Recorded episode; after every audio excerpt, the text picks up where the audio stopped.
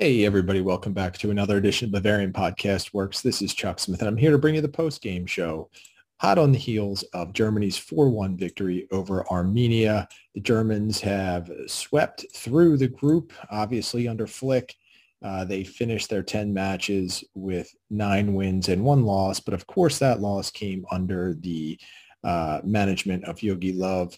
Overall, Germany finished with 36 goals for and four goals against.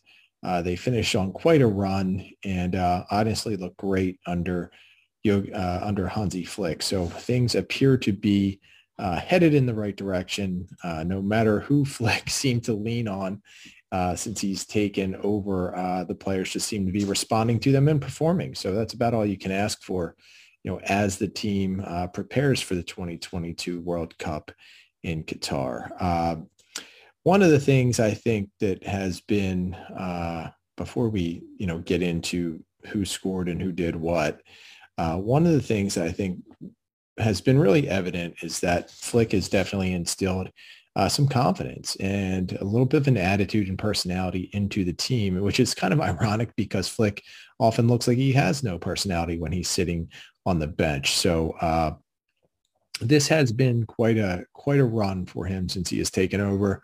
Uh, obviously, he's not going to remain perfect. At some point, he's going to lose. But uh, I think by, uh, Germany fans should really just uh, enjoy this now and and think about how things are headed in the right direction. So let's take a quick look at how things broke down today.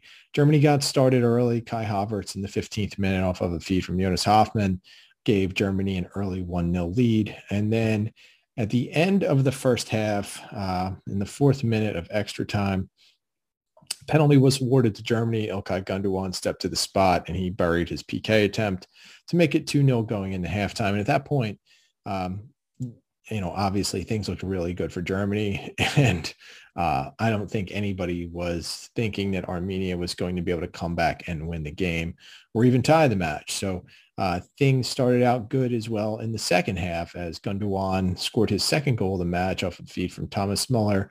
Uh, that gave Germany a 3-0 lead in the 50th minute.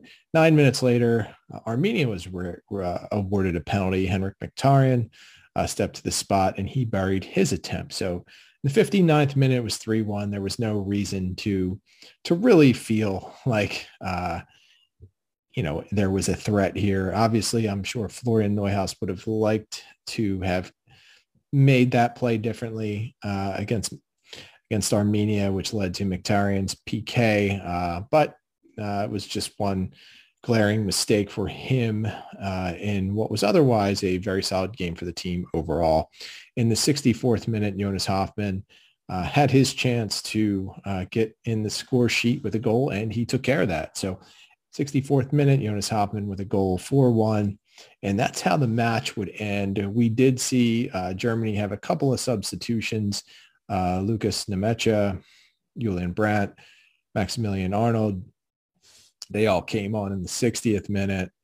Uh, and we did see Kevin Volland come on the 73rd minute and Ridle Baku come on the 83rd minute. So Hansi Flick made good, used all five of his subs.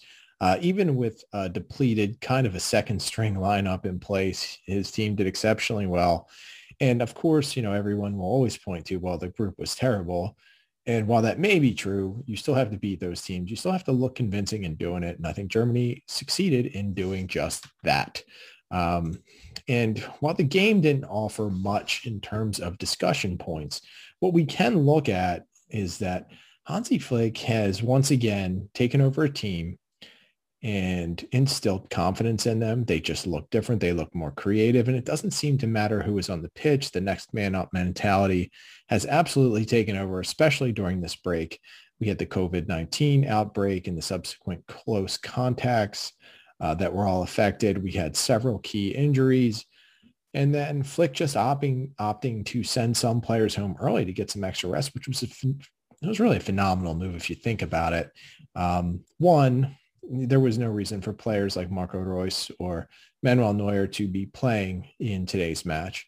And two, I mean, it's, you know, if you're going to go into 2022 and you know the schedule is going to be condensed and it's going to be crazy and you're going to put, be putting a lot of wear and tear on the players, doesn't hurt to give them a little extra rest now. Any extra rest they can get ahead of that World Cup will absolutely come in handy because as we know, the players on Germany's roster are almost to a man uh, extremely important to their club teams and they will be racking up minutes and they will be racking up knocks. Um, you know, so it's definitely going to be a taxing year. So absolutely a good idea by Flick to give those players some extra downtime.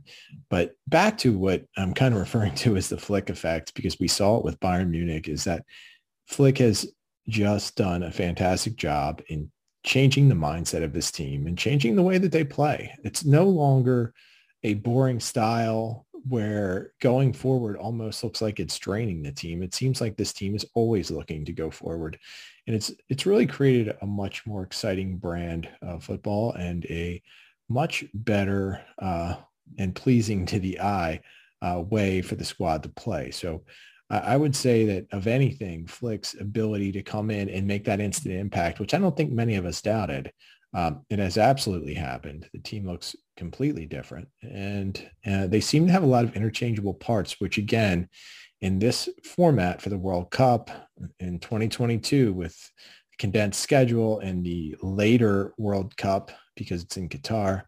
Um, I think that having players that are going to, going to be able to come in and play a variety of different positions and being able to take out some of your key players so that they can uh, get some rest during that competition. I think those are all things that Flick is is aiming toward and working toward and figuring out what he can do. And so far, so good with all of it because the team looks great.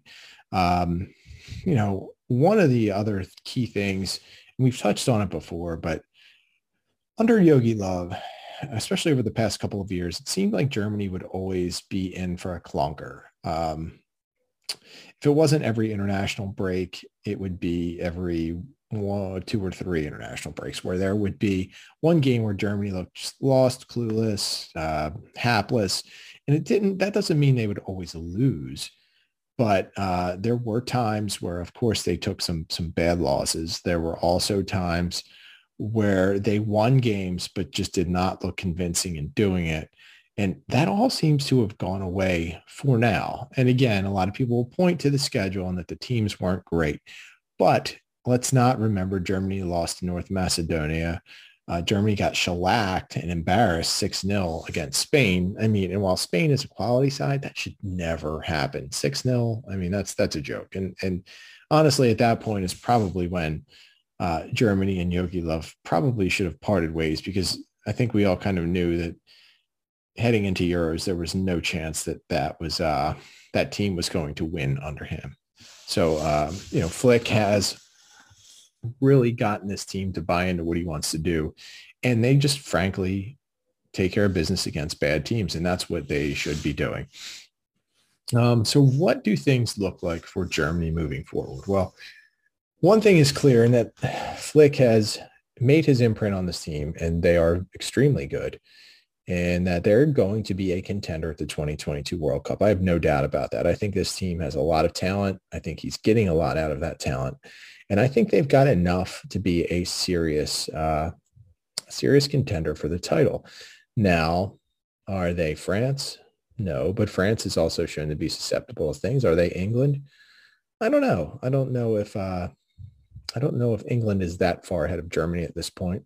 Uh, maybe on paper they are, but when it comes to actually playing on the pitch, I think this German team under Flick might be able to give England a good run for its money.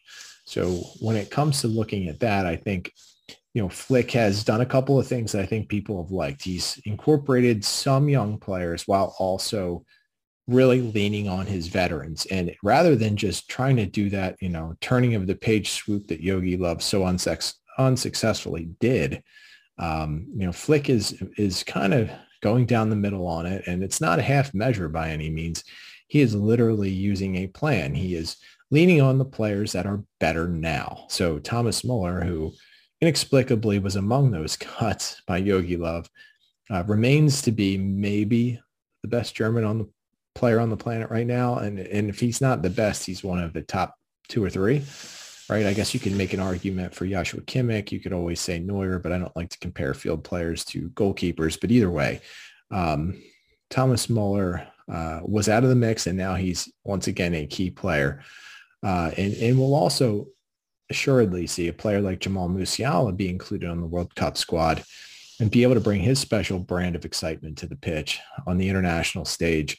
And these are things that might not have happened under Jogi Löw. I'm not saying right now, obviously we saw that Jogi Löw did eventually call Musiala up and he played in the Euros, but uh, being able to use young players like that and give them a bigger role and trust them uh, and to be able to trust them, I think Flick has has made that part of his initiative.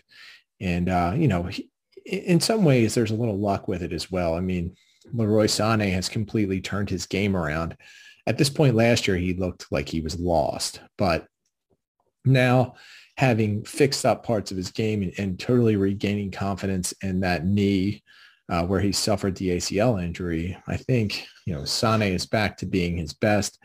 And not only does that impact Bayern Munich, but has made a huge, huge impact for Germany. And this German team has a lot of speed and they have a lot of talent and they are playing in such an attacking manner that I think they are going to be a very tough matchup for France or for anybody else who they may face in the World Cup. Uh, you know, I think when we look at things right now, the standard, even though they didn't win Euros, is France, right? And as good as Italy was in winning the Euros, uh, and as good as that team may be in 2022, I don't rate them really much, if at all, ahead of Germany. And I think that Germany could be the type of team that has an Italy type run in them. Uh, if we remember that Italian team, they had just some fantastic veterans and some good young players all ready to step up at the same time. And to my eye, it looks like that's what Hansi Flick is building toward. He is using that roadmap to hopefully get the same kind of success. And right now it's working. Um, I couldn't be any more impressed with the job Flick has done, but I'm not surprised at all because this is exactly what I expected. It's exactly what he did at Bayern Munich. When he came in, he changed the culture and the mindset immediately. He made average players good. He made good players great. He made great players take their game to the next level. And when you have a manager like that, that can do that, you need to appreciate that kind of wisdom, that kind of communication skills, or those kind of communication skills and and that leadership. And that's what he is. That's what he's doing right now. And he's really getting the most out of these players. I'm excited for the future moving forward. I think this game was just yet another example of what Flick is is building toward. And anybody that steps in Germany's way if you're not one of those top tier teams, you better look out because they will not just beat you. They are going to look to crush you. And that's the way it should be. I can't remember the last time under Jogi Löw where I felt like, okay, well, Germany's just going to go out and roll this team because they're that much better.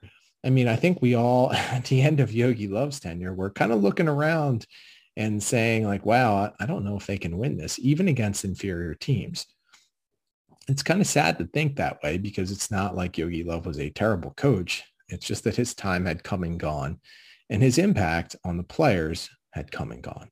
So now that page is officially turned. Hansi Flick has taken over and it really does look like things are headed in the right direction and one that could lead to World Cup glory.